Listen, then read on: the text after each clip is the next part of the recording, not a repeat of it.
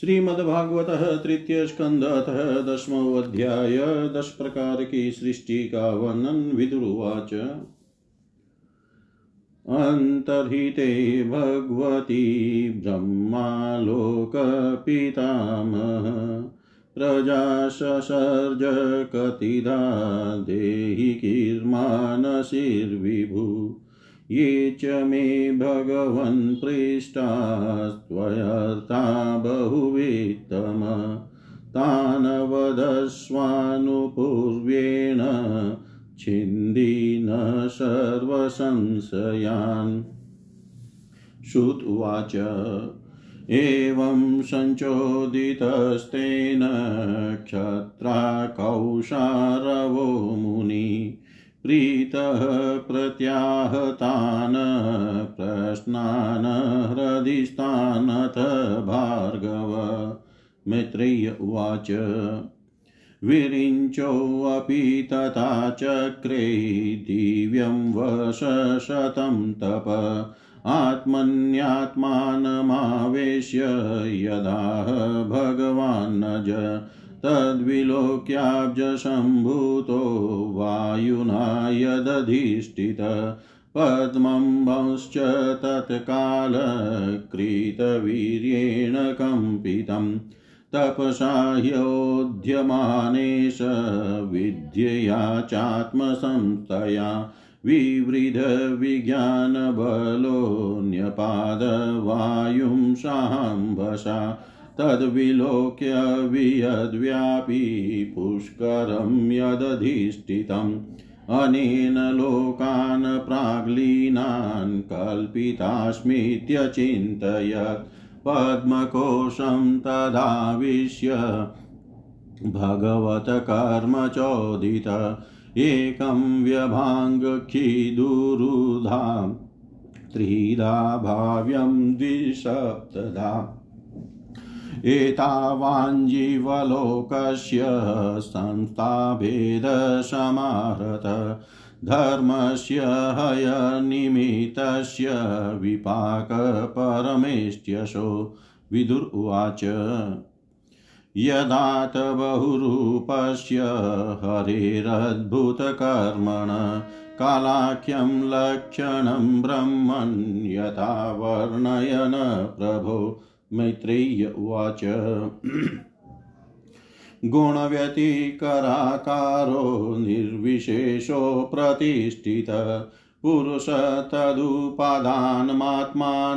लीलया सृजत। विश्वं वै ब्रह्म तन्मात्रं संस्थितं विष्णुमायया। ईश्वरेण परिच्छिन्नं कालेनाव्यक्तमूर्तिना। यथेदानीं तथाग्रे च पश्चादप्येतदीदृशं। सर्गो नवविधस्तस्य प्राकृतो वै कृतस्तु य। कालद्रव्यगुणैरस्य त्रिविधप्रतिसङ्क्रम आद्यस्तु महत सर्गो गुणवैषम्यमात्मन। द्वितीयस्त्वहमो यत्र द्रव्यज्ञानक्रियोदय। भूतसर्गस्तृतीयस्तु तन्मात्रो द्रव्यशक्तिमान्। चतुर्थ इन्द्रियसर्गो यस्तु ज्ञानक्रियात्मक वैकारिको देवसर्ग पञ्चमो यन्मयं मनम् षष्ठस्तु तमसर्गो यस्त्वबुद्धिकृतप्रभो षडीमे प्राकृता सर्गा वैकृतानपि मे शृणु।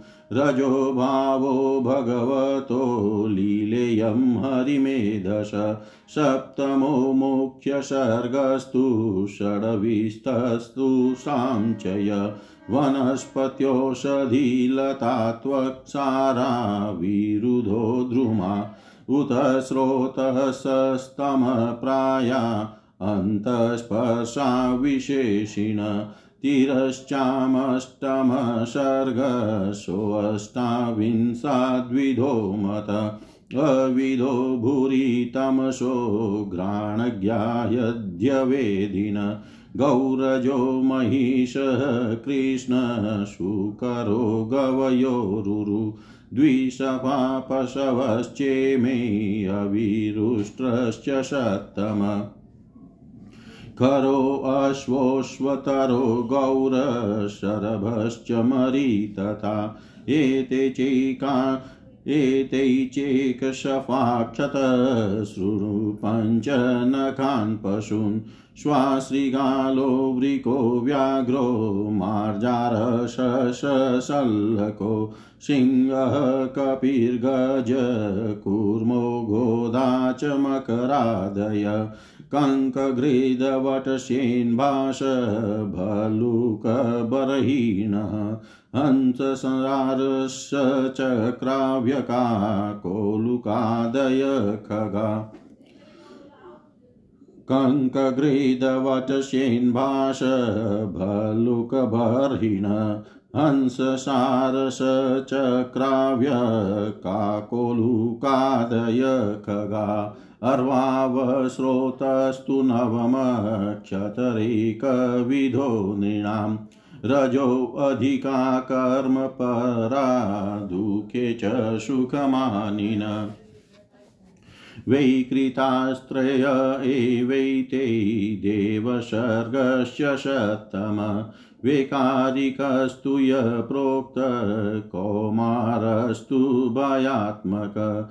देवसर्गश्च चाष्टविधो विबुधा पितरोऽसुरा गन्धर्वाप्सरससिद्धा यक्षरक्षांसि चारणा। भूतप्रेतपिशाश्च विद्याद्राकिनरादय दशैते विदुराख्याता सर्गास्ते विश्वश्रीकृता अथ परं प्रवक्ष्यामि वंशान्मन्वन्तराणि च। एवं व्रजप्लुतः स्रष्टा कल्पादिष्वात्मभूर्हरि सृजत्यमोघसङ्कल्प आत्मैवात्मानमात्मना सृजेत्यमोघसङ्कल्प आत्मैवात्मानमात्मना। जय जय श्रीमद्भागवते। महापुराणे पारमहंस्यां संहितायां तृतीयस्कन्धे दशमोऽध्याय सर्वं श्रीशां सदाशिवार्पणम् अस्तु। ॐ विष्णवे नमः, ॐ विष्णवे नमः, ॐ विष्णवे नमः। दसमो अध्याय दस प्रकार की सृष्टि का वर्णन हिंदी भावार्थ विदुर जी ने कहा। मुनिवर, भगवान नारायण के अंतर्धान हो जाने पर संपूर्ण लोकों के पितामह ब्रह्मा जी ने अपने देह और मन से कितने प्रकार की सृष्टि उत्पन्न की? भगवान, इनके सिवा मैंने आपसे और जो जो बातें पूछी है, उन सब का भी क्रमशः वर्णन कीजिए और मेरे सब संशयों को दूर कीजिए, क्योंकि आप सभी बहुज्ञों में श्रेष्ठ हैं। सूत जी कहते हैं, शौनक जी, विदुर जी के इस प्रकार पूछने पर मुनिवर मैत्रेय जी बड़े प्रसन्न हुए और अपने हृदय में स्थित उन प्रश्नों का इस प्रकार उत्तर देने लगे। श्री मैत्रेय जी ने कहा, अजन्मा भगवान श्री हरि ने जैसा कहा था ब्रह्मा जी ने भी उसी प्रकार चित को अपने आत्मा श्री नारायण में लगाकर सौ दिव्य वर्षों तक तप किया। ब्रह्मा जी ने देखा कि प्रलय कालीन प्रबल वायु के झकोरों से जिससे वे उत्पन्न हुए हैं तथा जिस पर वे बैठे हुए हैं, वह कमल तथा जल काँप रहे हैं। प्रबल तपस्या एवं हृदय में स्थित आत्मज्ञान से उनका विज्ञान बल बढ़ गया और उन्होंने जल के साथ वायु को पी लिया। फिर जिस पर स्वयं बैठे हुए थे, उस आकाश व्यापी कमल को देख कर उन्होंने विचार किया कि पूर्व कल्प में लीन हुए लोगों को मैं इसी से रचूँगा।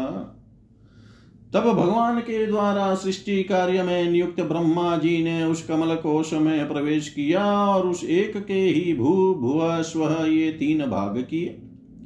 यद्यपि वह कमल इतना बड़ा था कि उसके चौदह भुवन या इससे भी अधिक लोकों के रूप में विभाग किए जा सकते थे। जीवों के भोग स्थान के रूप में इन्हीं तीन लोकों का शास्त्रों में वर्णन हुआ है, जो निष्काम कर्म करने वाले हैं, उन्हें मह तप जन और सत्यलोक रूप ब्रह्मलोक की प्राप्ति होती है। विदुर जी ने कहा भ्रमण आपने अद्भुत कर्म विश्व रूप श्री हरि की जिस काल नाम की शक्ति की बात कही थी प्रभो, उसका कृपया विस्तार पूर्वक वर्णन कीजिए।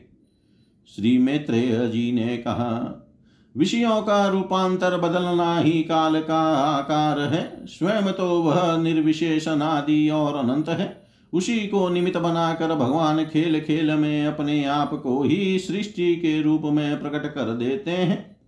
पहले यह सारा विश्व भगवान की माया से लीन होकर ब्रह्म रूप से ब्रह्म रूप से स्थित था। उसी को अव्यक्त मूर्ति काल के द्वारा भगवान ने पुनः पृथक रूप से प्रकट किया है। यह जगत जैसा अब है, वैसा ही पहले था और भविष्य में भी वैसा ही रहेगा। इसकी सृष्टि नौ प्रकार की होती है तथा प्राकृत वैकृत भेद से एक दसवीं सृष्टि और भी है।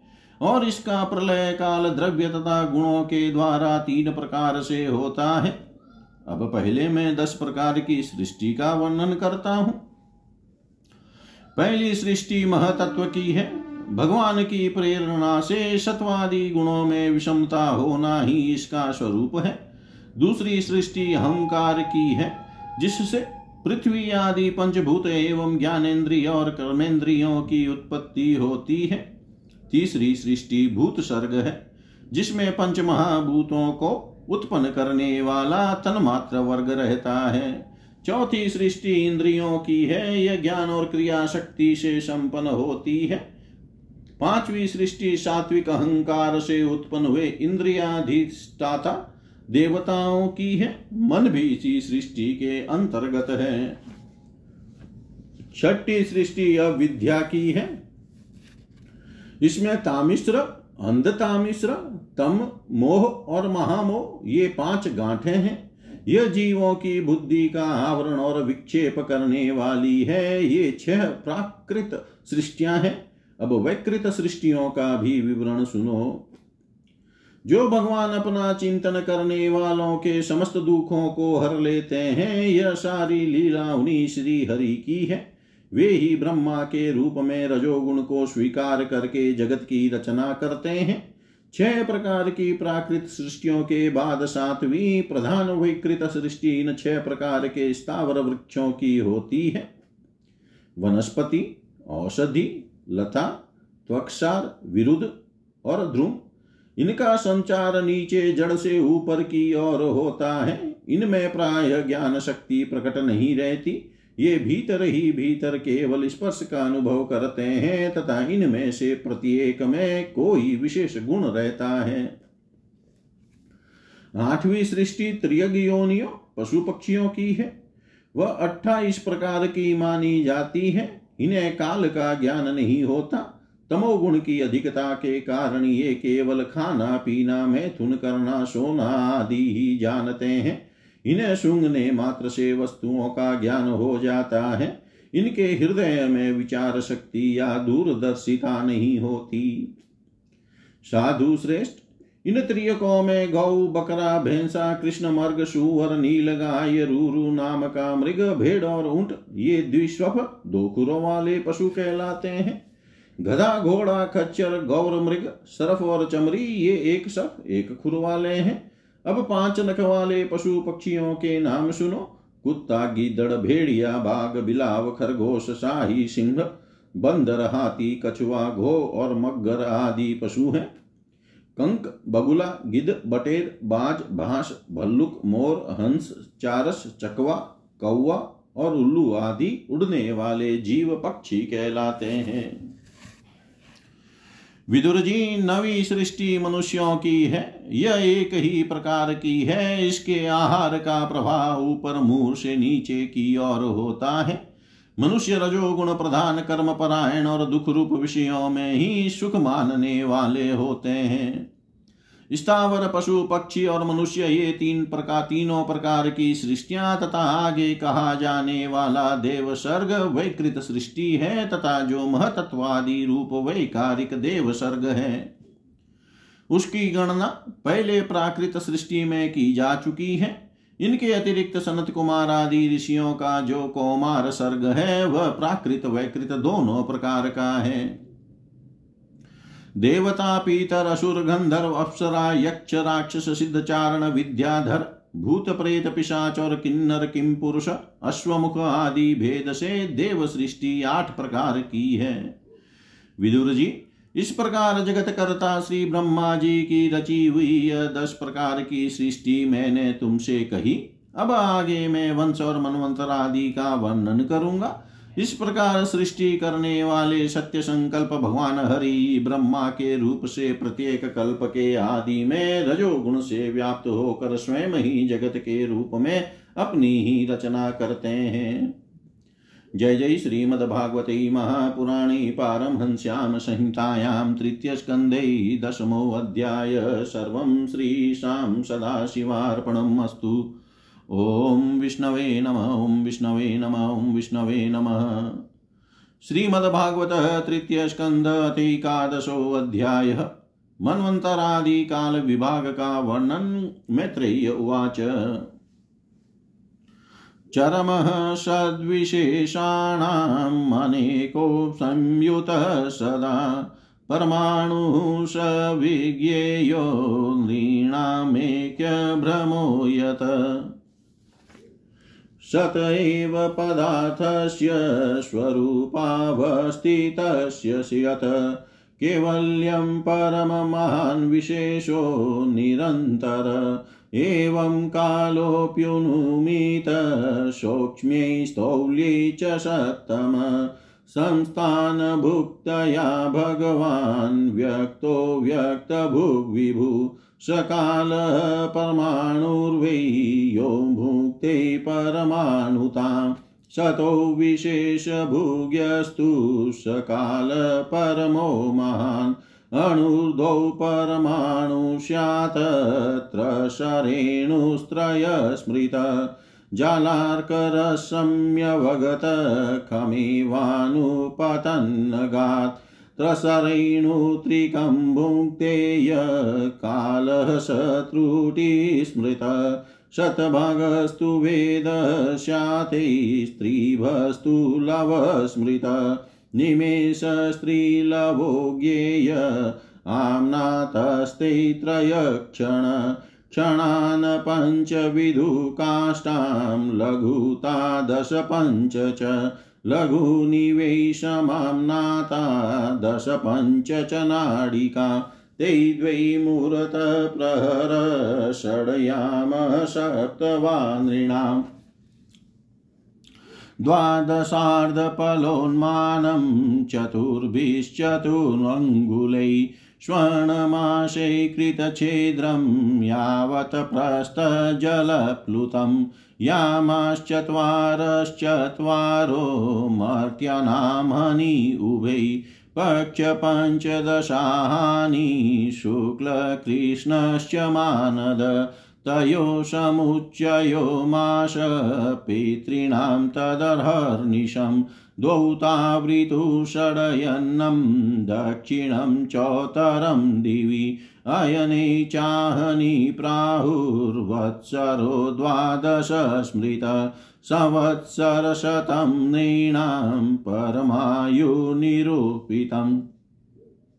ग्रहरक्षताराश्चक्र ग्रहर् ग्रहरक् ग्रहर्क्षताराचक्रस्तपरमाण्वादिना जगत् संवत्सरावसानेन पर्येत्य निमिषो विभु संवत्सरपरिवत्सरीणावत्सर एव च अनुवत्सरो वत्सरश्च विदुरेवं प्रभाष्यते।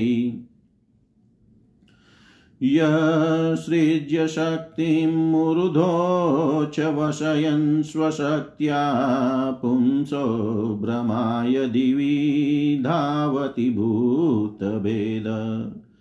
कालाख्यया गुणमयं क्रतुभिर्वितन्वं तस्मै बलिं हरत वत्सरपञ्चकाय विदुर उवाच। पितृदेवमनुष्याणाम् आयुपरमिदं स्मृतं परेषां गतिमा चक्ष्वयेष्युकल्पादबहिर्विद भगवान् वेदकालस्य गतिं भगवतो ननु विश्वं विचक्षते धीरा योगराधेन चक्षुषा। मित्रैय उवाच।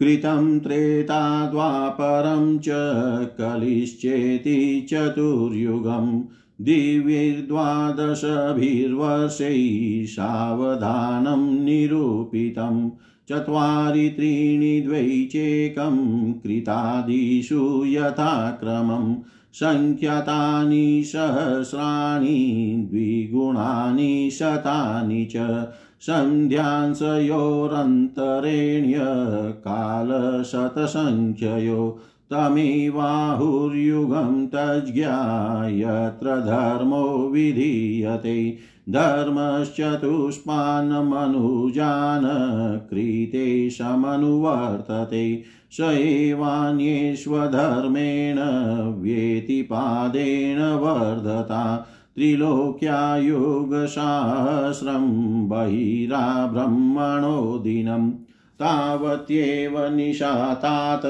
यन्निमिलति विश्वसृक निशावसान आरब्धो लोककल्पोऽनुवर्तते यावद्दिनं भगवतो मनुन्भुञ्जश्चतुर्दश स्वं स्वं कालं मनुर्भुङ्क्तैः साधिकां ह्येकसप्ततिं मन्वन्तरेषु मनवस्तद्वंश्याम ऋषयशुरा भवन्ति चैव युक्पशुरेषाश्चानुये च तान्। एष दैनन्दिनसर्गो भ्रामस्त्रैलोक्यवर्तन त्र्यङ्गनृपत् त्र्यङ्गनृपितृदेवानां सम्भवो यत्र कर्मभिः मन्वन्तरेषु भगवान् बिभ्रत्सत्वं स्वमूर्तिभिः मन्वादिभिरिदं विश्वं वत्युदितपौरुष तमो मात्रामुपादाय प्रतिसंरुधविक्रम कालेनानुगताशेष आस्ते तूष्णीं दिनात्यये तमेवानवपि धीयन्ते लोका भूरादयस्त्रय निशायामनुवृतायां निर्मुक्तशशिभास्करम् त्रिलोक्यां दह्यमानायां शक्त्या सङ्कर्षणाग्निना यान्त्युष्मणामहर्लोका जनं मृगवादयो वार्दिता तावत् त्रिभुवनं सद्य कल्पान्तेधीतसिन्धव प्लावयन्त्युत्कटाटोपचण्डवातेरितोर्मय अन्तः स तस्मिन् सलिल आस्ते अन्ताशनो हरि योगनिद्रानिमीलाक्षस्तूयमानो जनालयै। एवं द्विधेरहोरात्रै कालगत्योपलक्षिते। अपक्षितमिवास्यापि परमायुरवयः शतं यद यदर्धमायुष तस्य परार्धं विधीयते। पूर्वः परार्धोऽपक्रान्तो यः परा परोध्य प्रवर्तते। पूर्वशादौ परार्धस्य भ्रामो नाम महान्भूत कल्पो यत्राभवद्ब्रह्मा शब्दब्रह्मोतियं विदु। तस्यैव चान्ते कल्पोदभूदयं पाद्ममभिचक्षते। यधरैर्नाभिशरस आशिलोकाशरोरुहम्। अयं तु कथितकल्पो द्वितीयस्यापि भारत। वाराह इति विख्यातो यत्राशीतशुकरो हरि कालोऽयं द्विपरार्धाख्यो निमेष उपचर्यते। अव्याकृतस्यानन्तस्य अनादेर्जगदात्मन। कालोऽयं परमान्वादिर्द्विपरार्धान्त ईश्वर। निवेशितुं प्रभुर्भुम्न ईश्वरो धाममानिनां विकारैः सहितो युक्तैर्विशेषाधिभिरावृत। आण्डकोशो बहिरयं पञ्चाशत्कोटिविस्तृत दशोत्तराधिकैर्यत्र प्रा प्रविष्टपरमाणुवत् लक्ष्यन्ते अन्तर्गताश्चान्ये कोटिशो याण्डराशय तदाहुरक्षरं ब्रह्मा सर्वकारणकारणं विष्णोर्धाम परं साक्षात् पुरुषस्य महात्मन।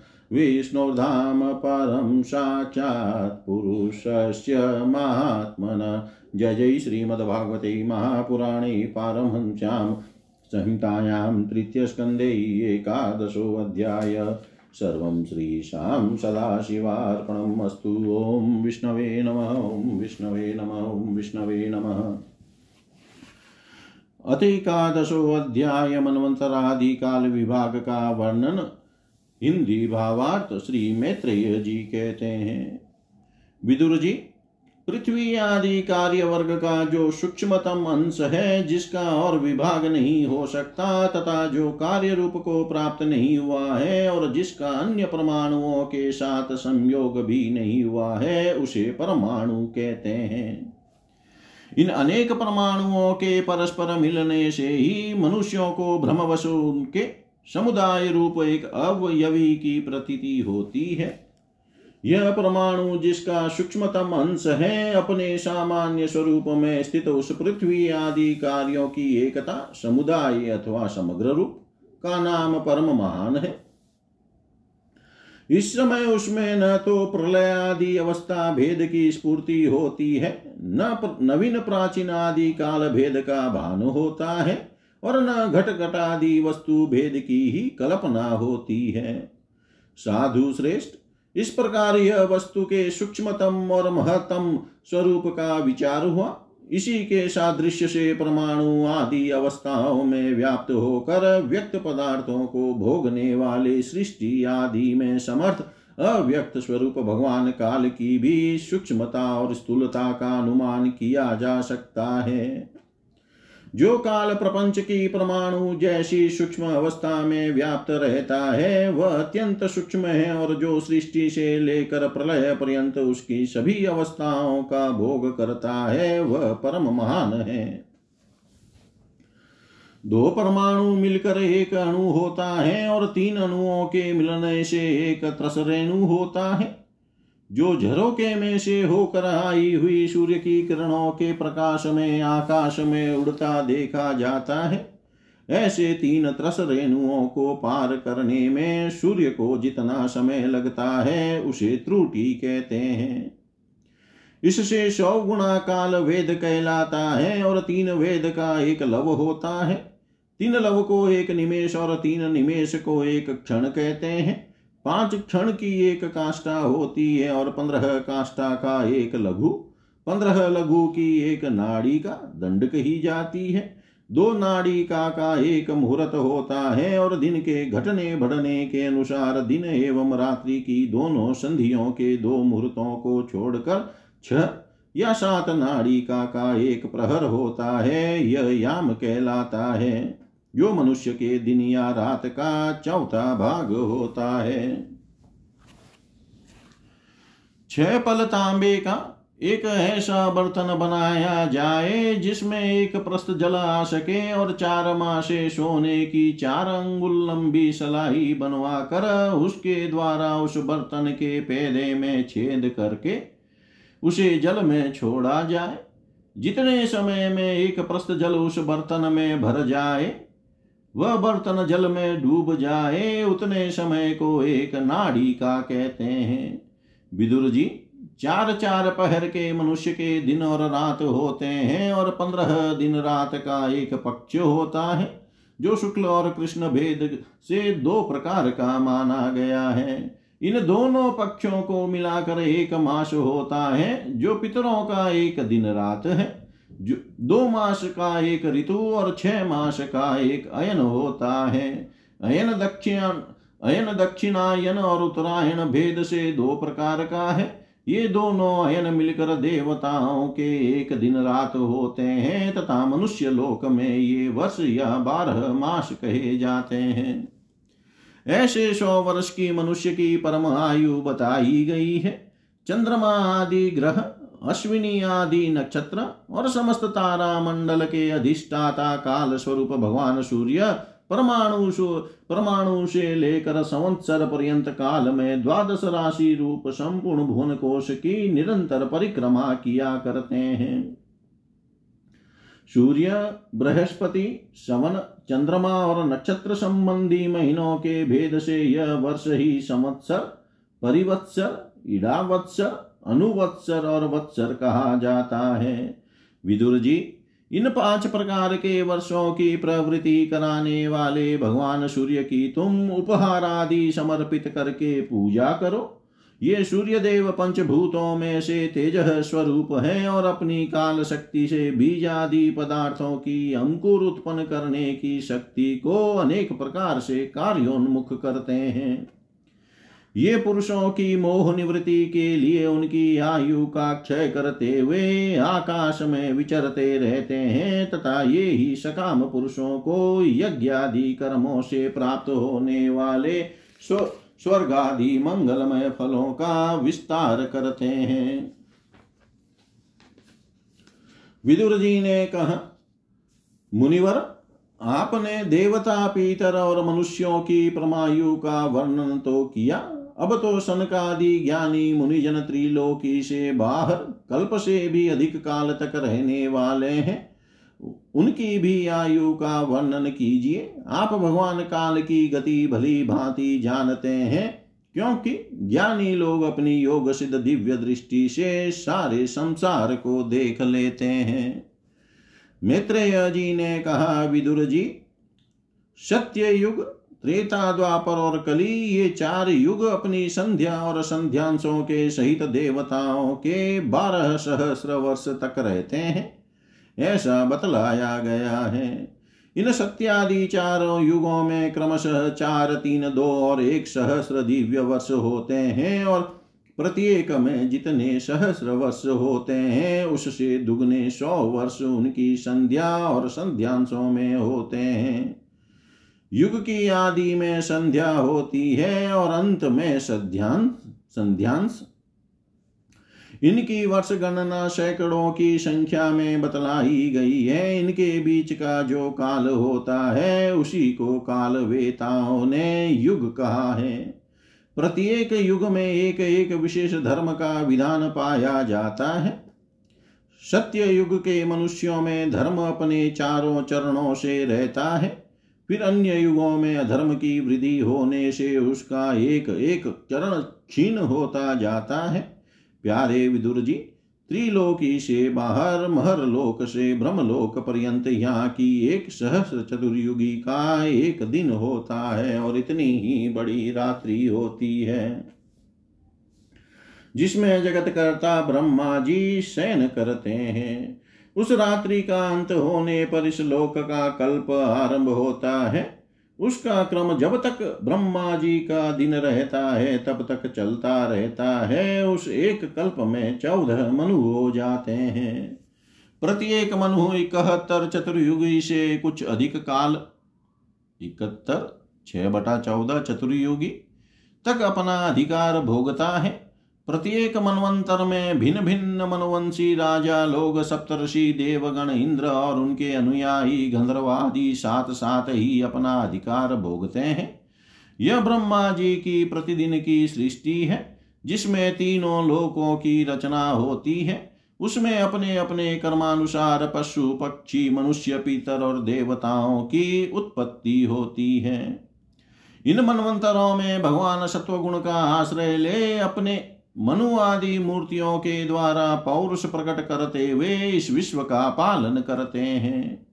कालक्रम से जब ब्रह्मा जी का दिन बीत जाता है, तब वे तमोगुण के संपर्क को स्वीकार कर अपने सृष्टि रचना रूप पौरुष को स्थगित करके निश्चेष्ट भाव से स्थित हो जाते हैं।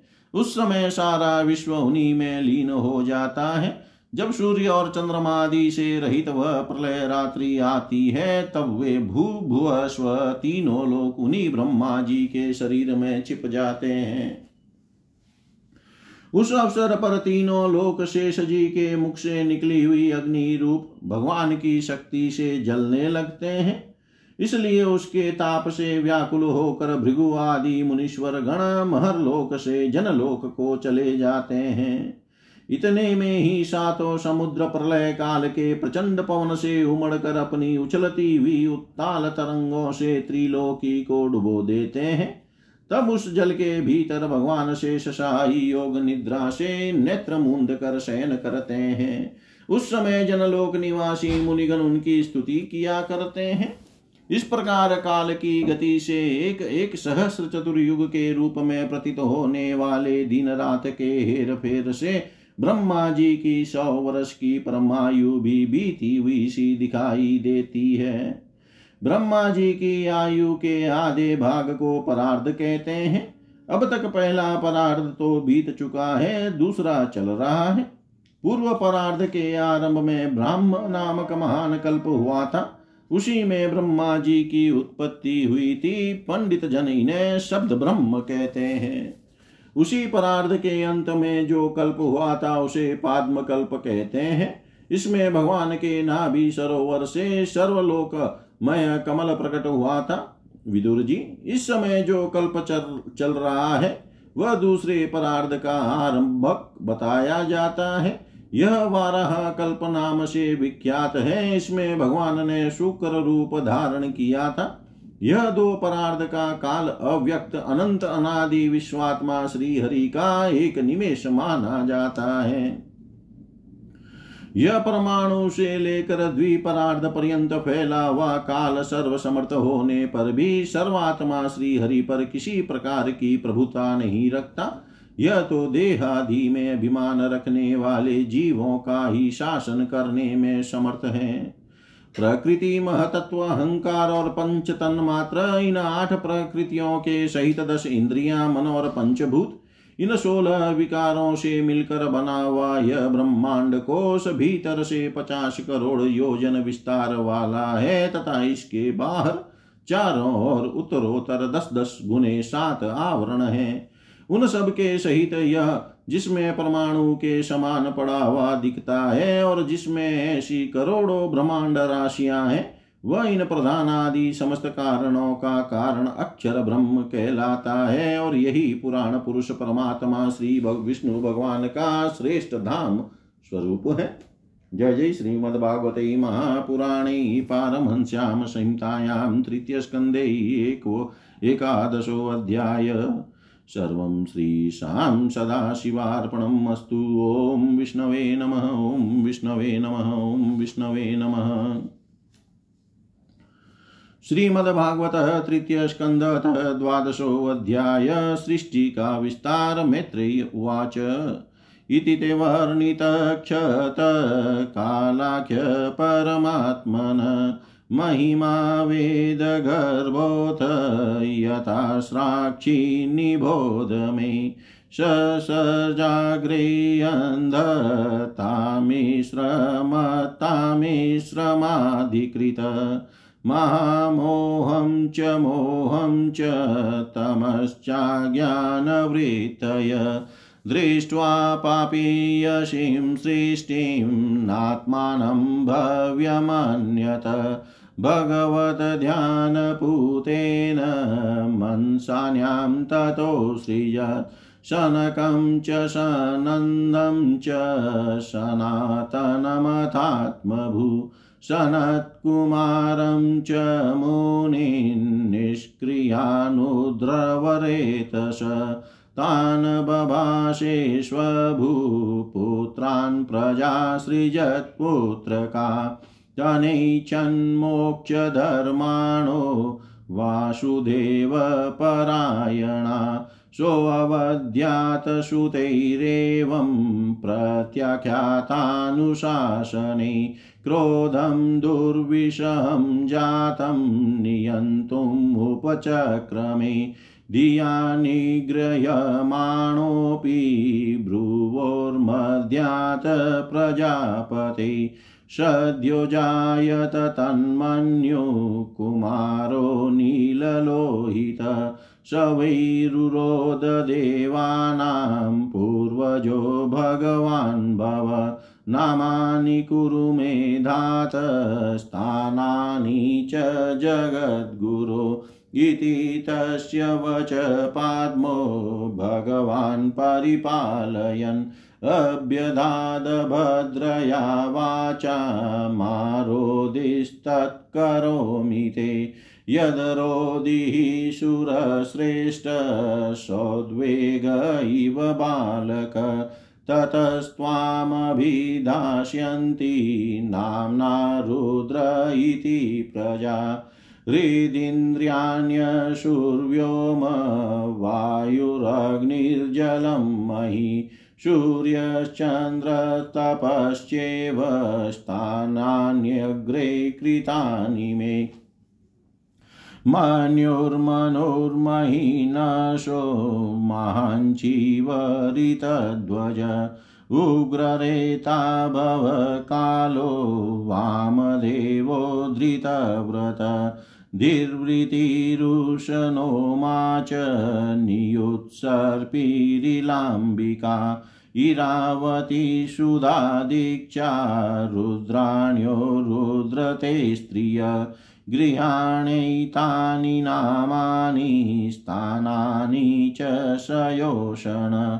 एभिसृज प्रजा भवि प्रजानामसि यत्पति इत्यादिष्टसद्गुरुणा भगवान् नीललोहित सत्त्वाकृतिस्वभावेन ससजात्मसमा प्रजा रुद्राणां रुद्रसृष्टानां समन्तादग्रसतां जगत् निशाम्यां संख्यशो युतान् प्रजापतिरशङ्कत अलं प्रजाभिसृष्टाभिरीदृशीभिः सुरोत्तम मया सह दहन्तीभिर्दिशश्चक्षुभिरुलग्बणै तप आतिष्ठभद्रं ते सर्वभूतसुखावहम् तपसेव यथा पूर्वं तृष्टा विश्वमिदं भवान्। तपसेव परं ज्योतिर्भगवन्तम् अधोक्षजं सर्वभूतगुहावासं मञ्जसा विन्दते पुमान्। मैत्रेय्य उवाच, एवमात्मभुवादिष्टपरिक्रम्य गिरां पतिम् बाणमित्यमुमामन्त्र्य विवेश तपसेवनम् अथाभिध्यायत सर्गं दशपुत्रा प्रजगिरे भगवञ्शक्तियुक्तस्य लोकसन्तानहेतव मरीचित्रयङ्गीरसौ पुलस्त्य पुलः क्रतु भृगुर्वसिष्ठो दक्षश्च दशमस्तत्र नारद। उत्सङ्गाननारदो जज्ञै दक्षोऽङ्गुष्ठात्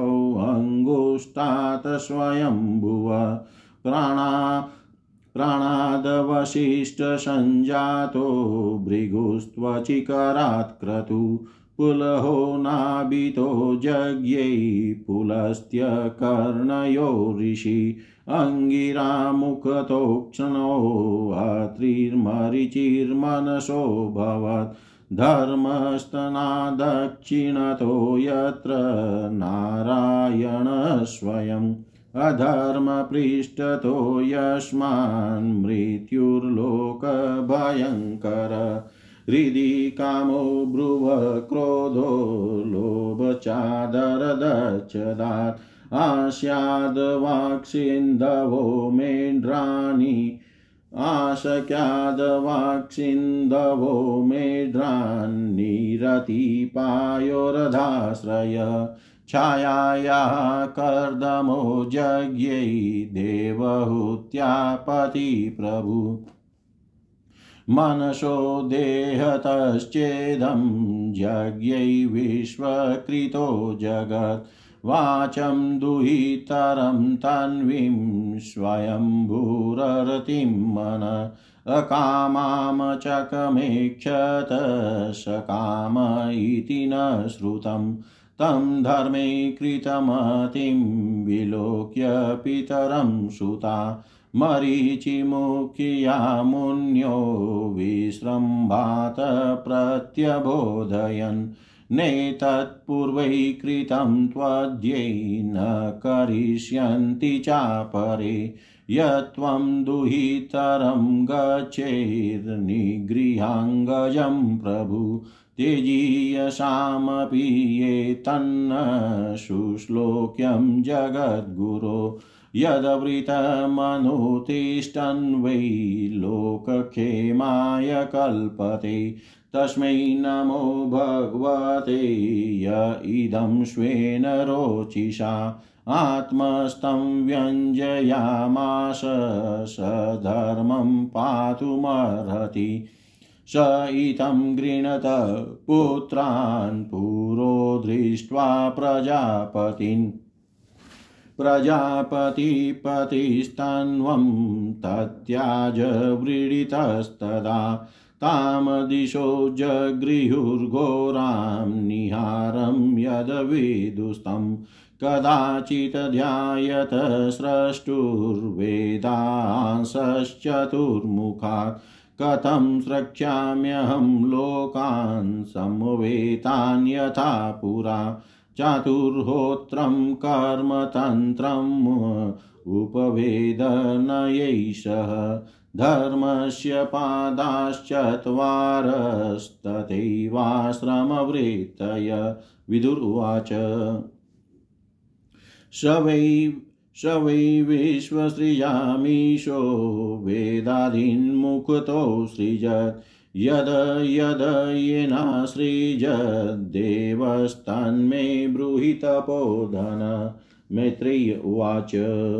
ऋगयजुषामाथर्वाख्यान वेदान् पूर्वादिभिर्मुखै शस्त्रमेज्यां स्तुतिस्तोमं प्रायश्चितं व्यधात्क्रमात्। आयुर्वेदं, धनुर्वेदं, गान्धर्वं वेदमात्मन।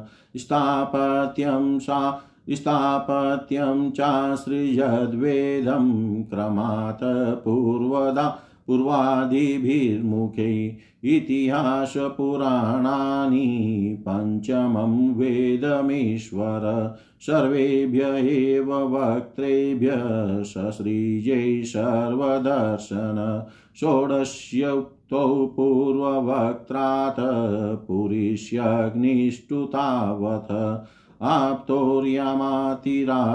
च वाजपेयं सघोषवम् विद्यादानं तपसत्यं धर्मशेति पदानि च आश्रमाश्च यथासङ्ख्यं सृजत्सहवृत्तिभिः सावित्रं प्रजापत्यं च भ्राम्यं चात बृहत्तथा वार्तासञ्चयशालिन् शीलोञ्च इति वै गृहे वेखानशावाल्खिल्योदुम्बरा फेन पावने न्यासे कुटीचकपूर्वं भव्योदोहंस निष्क्रियो आन्वीक्षिकीत्रयी वार्ता, दण्डनीतिस्तथैव च, एवं व्याहृतयश्चासन् प्रणवो यस्य दह्यत। तस्योष्णिगाशिल्लोमभ्यो गायत्री च त्वचो विभो त्रिष्टुमासाश्नुतोऽनुष्टुब्जगत्यस्तनः प्रजापते मजाया पङ्क्तितरुत्पन्ना बृहति प्राणतो भवत् स्पशस्तस्या भव जीवस्वरो देह उदाहृत ऊष्माणमिन्द्रियाण्याहुरन्तस्ताबलमात्मन स्वरा सप्तविहारेण भवन्ति स्म प्रजापते शब्दब्रह्मात्मनस्तस्य व्यक्ताव्यक्तात्मन पर ब्रह्मवभाति विततो नानाशक्त्युपबृंहित ततो परामुपादाय ससर्गाय मनो ददे ऋषीणां भूरिवीर्याणामपि सर्गं विस्तृतं ज्ञात्वा तदधृदये भूयश्चिन्तयामाश कौरव। अहो अद्भुतमेतन्मे व्यापृतस्यापि नित्यदा न योध्यन्ते प्रजानूनं देवमन्त्रविघातकम्। एवं युक्तकृतस्तस्य देवं चावेक्षतस्तदा कस्य रूपं बुधद्वेधा यत् कायं विचक्षते। ताभ्यां रूपविभागाभ्यां मिथुनं सम्पद्यत।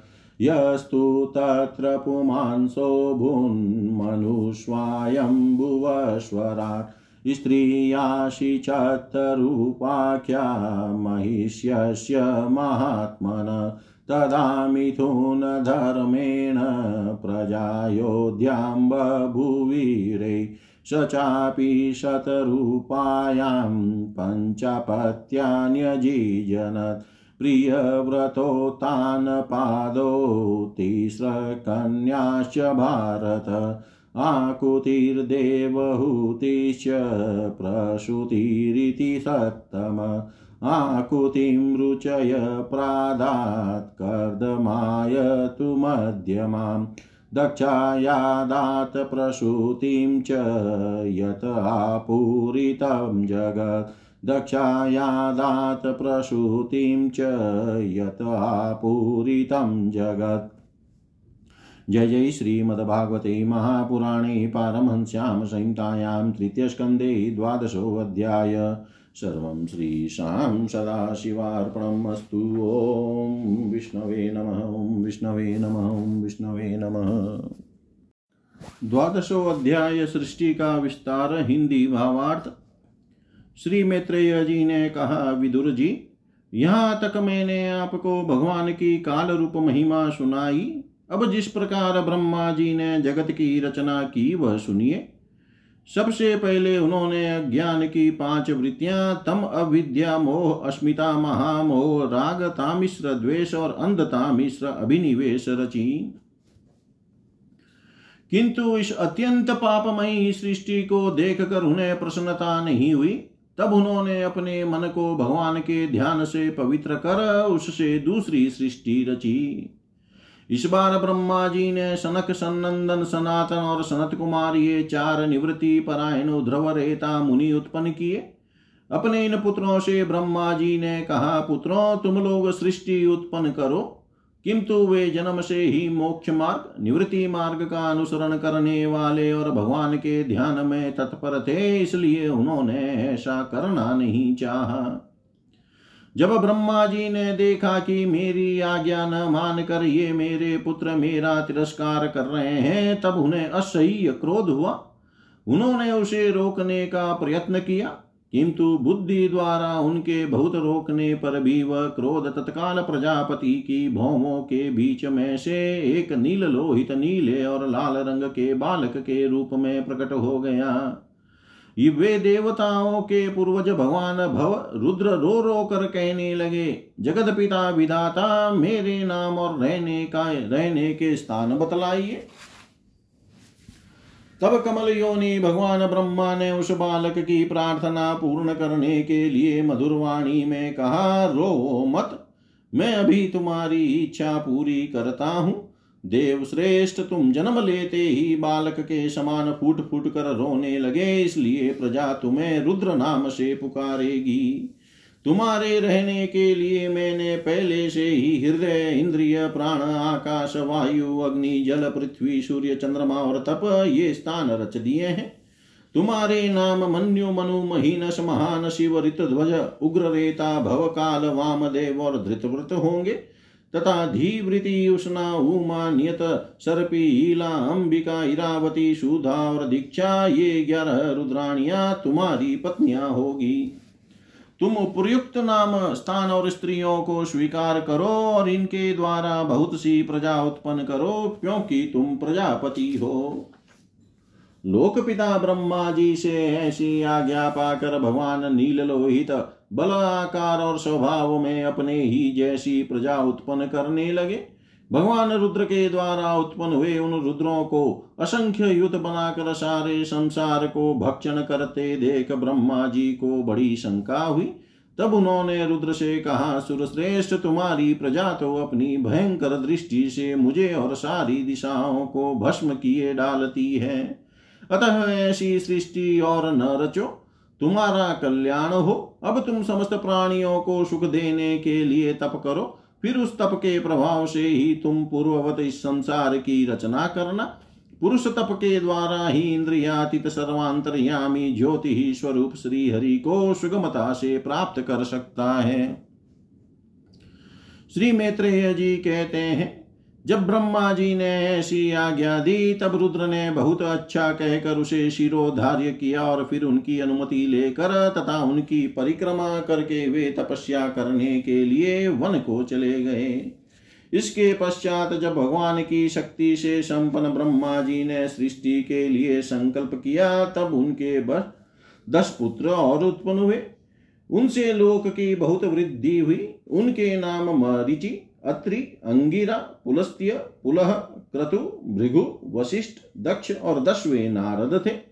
इनमें नारद जी, प्रजापति, ब्रह्मा जी की गोद से दक्ष, अंगूठे से वशिष्ठ प्राण से भृगु, त्वचा से क्रतु, हाथ से पुलह, नाभि से पुलस्त्य, ऋषि कानों से अंगिरा, मुख से अत्रि, नेत्रों से और मरीचि, मन से उत्पन्न हुए फिर उनके दाएँ स्तन से धर्म उत्पन्न हुआ, जिसकी पत्नी मूर्ति से स्वयं नारायण अवतीर्ण हुए तथा उनकी पीठ से अधर्म का जन्म हुआ और उससे संसार को भयभीत करने वाला मृत्यु उत्पन्न हुआ। इसी प्रकार ब्रह्मा जी के हृदय से, काम भवों से, क्रोध नीचे के होठ से, लोभ मुख से वाणी की अधिष्ठात्री देवी सरस्वती लिंग से समुद्र गुदा से पाप का निवास स्थान राक्षसों का अधिपति नीरति। छाया से देवहूति के पति भगवान करदम जी उत्पन्न हुए। इस तरह यह सारा जगत जगत करता ब्रह्मा जी के शरीर और मन से उत्पन्न हुआ। विदुर जी, भगवान ब्रह्मा की कन्या सरस्वती बड़ी ही सुकुमारी और मनोहर थी। हमने सुना है, एक बार उसे देख कर ब्रह्मा जी काम मोहित हो गए थे। यद्यपि वह स्वयं वासनाहीन थी, उन्हें ऐसा धर्ममय संकल्प करते देख उनके पुत्र मरिचि आदि ऋषियों ने उन्हें विश्वास पूर्वक समझाया। पिताजी, आप समर्थ हैं, फिर भी अपने मन में उत्पन्न हुए काम के वेग को न रोक कर पुत्री गमन जैसा दुस्तर पाप करने का संकल्प कर रहे हैं। ऐसा तो आपसे पूर्ववर्ती किसी भी ब्रह्मा ने नहीं किया और न आगे ही कोई करेगा। जगत गुरु आप जैसे तेजस्वी पुरुषों को भी ऐसा काम शोभा नहीं देता, क्योंकि आप लोगों के आचरणों का अनुसरण करने से ही तो संसार का कल्याण होता है।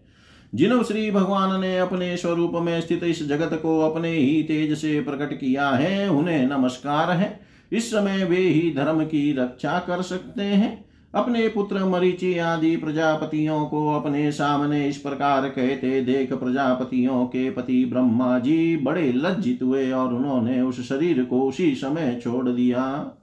तब उस घोर शरीर को दिशाओं ने ले लिया। वही कुहरा हुआ जिसे अंधकार भी कहते हैं।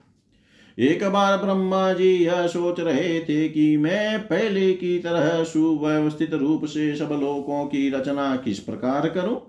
इसी समय उनके चार मुखों से चार वेद प्रकट हुए।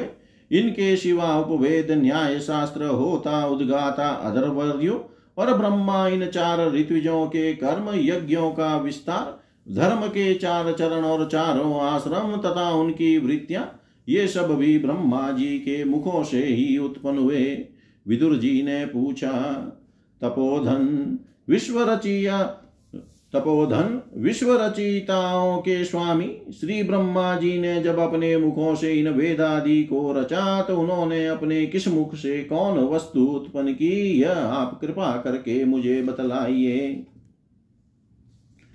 श्री मैत्रेय जी ने कहा विदुर जी ब्रह्मा ने अपने पूर्व, दक्षिण, पश्चिम और उत्तर के मुख से क्रमशः ऋग यजु शाम और अथर्व वेद को रचा तथा इसी क्रम से शस्त्र, होता का कर्म इज्या अधर्वर्यु का कर्म, स्तुति, स्तोम, उद्गाता का कर्म और प्रायश्चित ब्रह्मा का कर्म, इन चारों की रचना की। इसी प्रकार आयुर्वेद, चिकित्सा शास्त्र, धनुर्वेद, शस्त्र विद्या गांधर्व वेद, संगीत शास्त्र और स्थापत्य वेद, शिल्प विद्या, इन चार उपवेदों को भी क्रमशः उन पूर्वादि मुखों से ही उत्पन्न किया। फिर सर्वदर्शी भगवान ब्रह्मा ने अपने चारों मुखों से इतिहास, पुराण रूप पांचवा वेद बनाया। इसी क्रम से षोडशी और उक्त चयन और अग्निष्टोम आप्तोरियाम और अतिरात्र तथा वाजपेय और गौशव, ये दो दो याग भी उनके पूर्वादि मुखों से ही उत्पन्न हुए। विद्यादान तप और सत्य ये धर्म के चार पाद वृत्तियों के सहित चार आश्रम भी इसी क्रम से प्रकट हुए। सावित्र, प्राजापत्य, ब्राह्म्य और बृहत ये चारों वृत्तियाँ ब्रह्मचारी की है तथा वार्ता, संचय, शालीन और शिलोंच ये चार वृत्तियाँ गृहस्थ की है। इसी प्रकार वृत्ति भेद से वे खानस वालखिल्य औदुम्बर और फेनप ये चार भेदवान प्रस्तों के तथा कुटिचक बहुतक हंस और निष्क्रिय परमहंस ये चार भेद संन्यासियों के हैं। इसी क्रम से आनविक्षी की, इसी क्रम से आनविक्षी की त्रयी वार्ता और दंड नीति ये चार विद्याएँ, चार तथा चार व्याहृतियाँ भी ब्रह्मा जी के चार मुखों से उत्पन्न हुई तथा उनके हृदय आकाश से ओमकार प्रकट हुआ। उनके रोमों से उष्णिक, त्वचा से गायत्री, मांस से त्रिष्टुप, स्नायु से अनुष्टुप, अस्थियों से जगति, मज़ा से पंक्ति और प्राणों से बृहति छंद उत्पन्न हुआ। ऐसे ही उनका जीव स्पर्श वर्ण, कवर्गादि पंचवर्ग और देह स्वर वर्ण, अकारादि कहलाया। उनकी इंद्रियों को उष्म वर्ण, स स ह और बल को अंतस्त यरलव कहते हैं। तथा उनकी क्रीड़ा से निषाद ऋषभ, गांधार, षडज, मध्यम, देवत और पंचम ये सात स्वर हुए। हे तात, ब्रह्मा जी शब्द ब्रह्म स्वरूप है।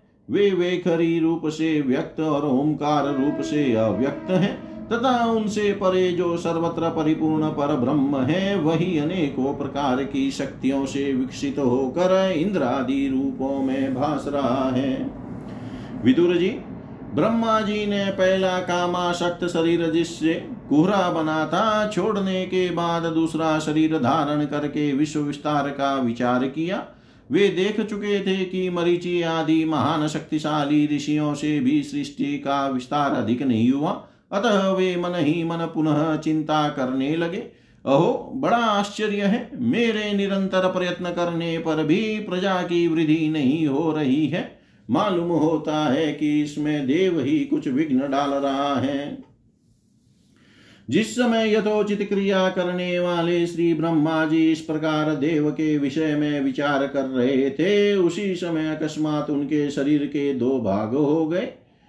क, ब्रह्मा जी का नाम है। उन्हीं से विभक्त होने के कारण शरीर को काय कहते हैं। उन दोनों विभागों से एक स्त्री पुरुष का जोड़ा प्रकट हुआ।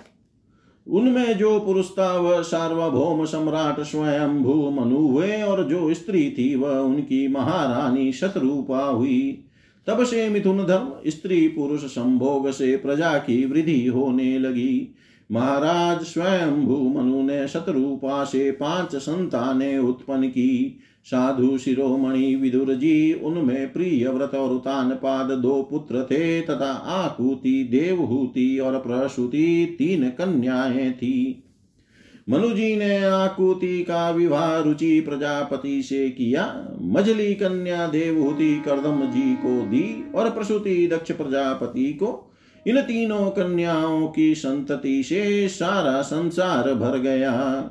जय जय श्रीमद्भागवते महापुराणे पारमहंस्यां संहितायां तृतीयस्कन्धे द्वादशोऽध्याय सर्वं श्रीशां सदाशिवार्पणम् अस्तु। ॐ विष्णवे नमः विष्णवे नमः विष्णवे नमः।